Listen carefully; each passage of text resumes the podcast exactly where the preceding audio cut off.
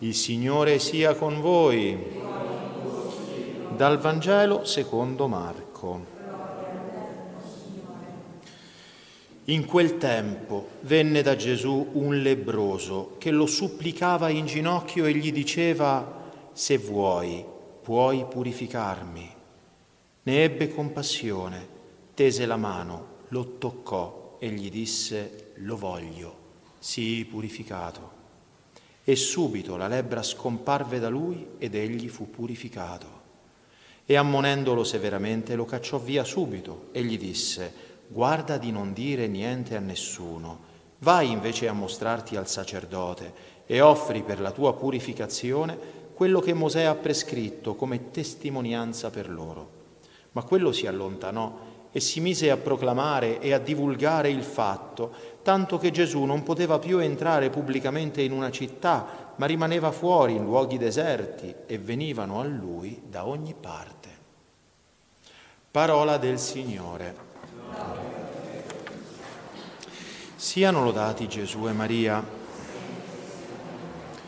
Cari fratelli e sorelle, l'invito del salmista che abbiamo ascoltato ripetuto più volte nel Salmo responsoriale attraversa, attraversa i secoli, attraversa i millenni ed è valido per tutti, per tutti, per tutti, uomini e donne, grandi, piccini, sapienti e stolti per il mondo, dotti e illetterati.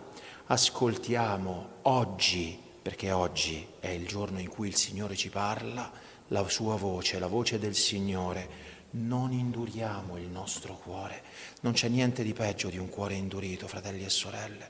Un cuore indurito è incapace di ascoltare la voce del Signore. Un cuore indurito è incapace di accogliere la grazia del Signore, è come impermeabile come la terra, come la roccia, impermeabile all'acqua e non può portare frutto, così il cuore indurito è impermeabile alla grazia di Dio, alla voce del Signore. Allora ascoltiamo la voce del Signore e ascoltiamo anche la voce del Signore che ci parla attraverso la sua parola quest'oggi, nella lettera agli ebrei ci viene raccomandato, badate fratelli, che non si trovi in nessuno di voi un cuore perverso e senza fede, che si allontani dal Dio vivente. Questo è, è un ammonimento che viene fatto a noi, ai cristiani, non a quelli che sono lontani, ma a noi, a quelli che sono di Cristo, a coloro che hanno professato la fede nel vero Dio e vero uomo tra di noi, fratelli e sorelle, non ci deve essere nessuno con un cuore perverso e senza fede che si allontani dal Dio vivente e per questo dobbiamo esortarci vicendevolmente. Perché? Perché se un, siamo tutte membra dello stesso corpo e se un membro soffre è tutto il corpo che ne risente. Se tu soffri e ti allontani dal Signore, ferisci anche me sono anch'io ferito e ugualmente se io soffro e m'allontano dal Signore, ferisco anche te, perché siamo un solo corpo. Il cristiano non sta qui come una monade, cioè un'entità a sé stante, indipendente da tutto e da tutti. No, siamo tutti connessi, siamo tutti uno in Cristo. D'altronde è la preghiera stessa che, che Cristo ha fatto al Padre la sera dell'ultima cena. Padre, ti prego affinché questi miei siano uno, come io e te siamo una cosa sola, che siano una cosa sola. E allora voi capite, fratelli e sorelle, che un cristiano non può rallegrarsi perché qualche altro che si dice cristiano si allontana, cade, si perde, ah, gli sta bene. No, non possiamo dirlo, non possiamo pensarlo, perché se qualcuno si perde, se qualcuno si allontana, se qualcuno indurisce il suo cuore, siamo noi stessi a esserne feriti. Siamo diventati infatti, dice la lettera agli ebrei, partecipi di Cristo. Siamo partecipi di Cristo, un solo corpo, un solo battesimo, un solo Cristo, uno solo, ciò che siamo chiamati a essere per l'eternità, a condizione però che manteniamo salda sino alla fine la fiducia che abbiamo avuto fin dall'inizio. Dice la fiducia. La fiducia in cosa? Nel fatto che se cadiamo, se abbiamo il cuore indurito, se ci siamo smarriti, il Signore ci accoglie, ci ama, ci cura, L'importante è che lo riconosciamo. Nel Vangelo succede proprio questo. Abbiamo ascoltato di questo lebroso che si butta ai piedi del Signore e lo supplica in ginocchio e gli dice se vuoi puoi purificarmi. E questo lo possiamo dire tutti, fratelli. Anzi, ogni volta che andiamo a confessarci e ci mettiamo in ginocchio davanti a quell'essere umano che mi rappresenta Cristo e, che, e per mezzo del quale Cristo mi perdona, è quello che facciamo. Andiamo e, domandiamo a Gesù, non al prete, a Gesù, se vuoi puoi purificarmi. E come lo purifica Gesù?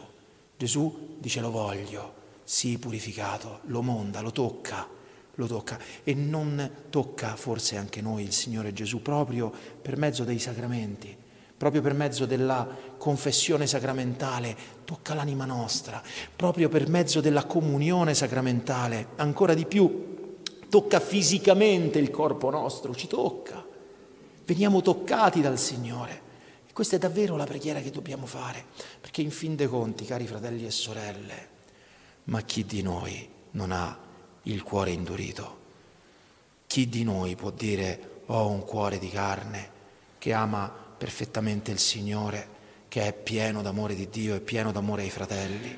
Ma chi lo può dire? Nessuno di noi. E allora tutti noi dobbiamo veramente inginocchiarci ai piedi del Signore e dirgli, Signore, se vuoi puoi purificarmi. E Lui lo vuole, Lui lo vuole, perché è venuto proprio per questo.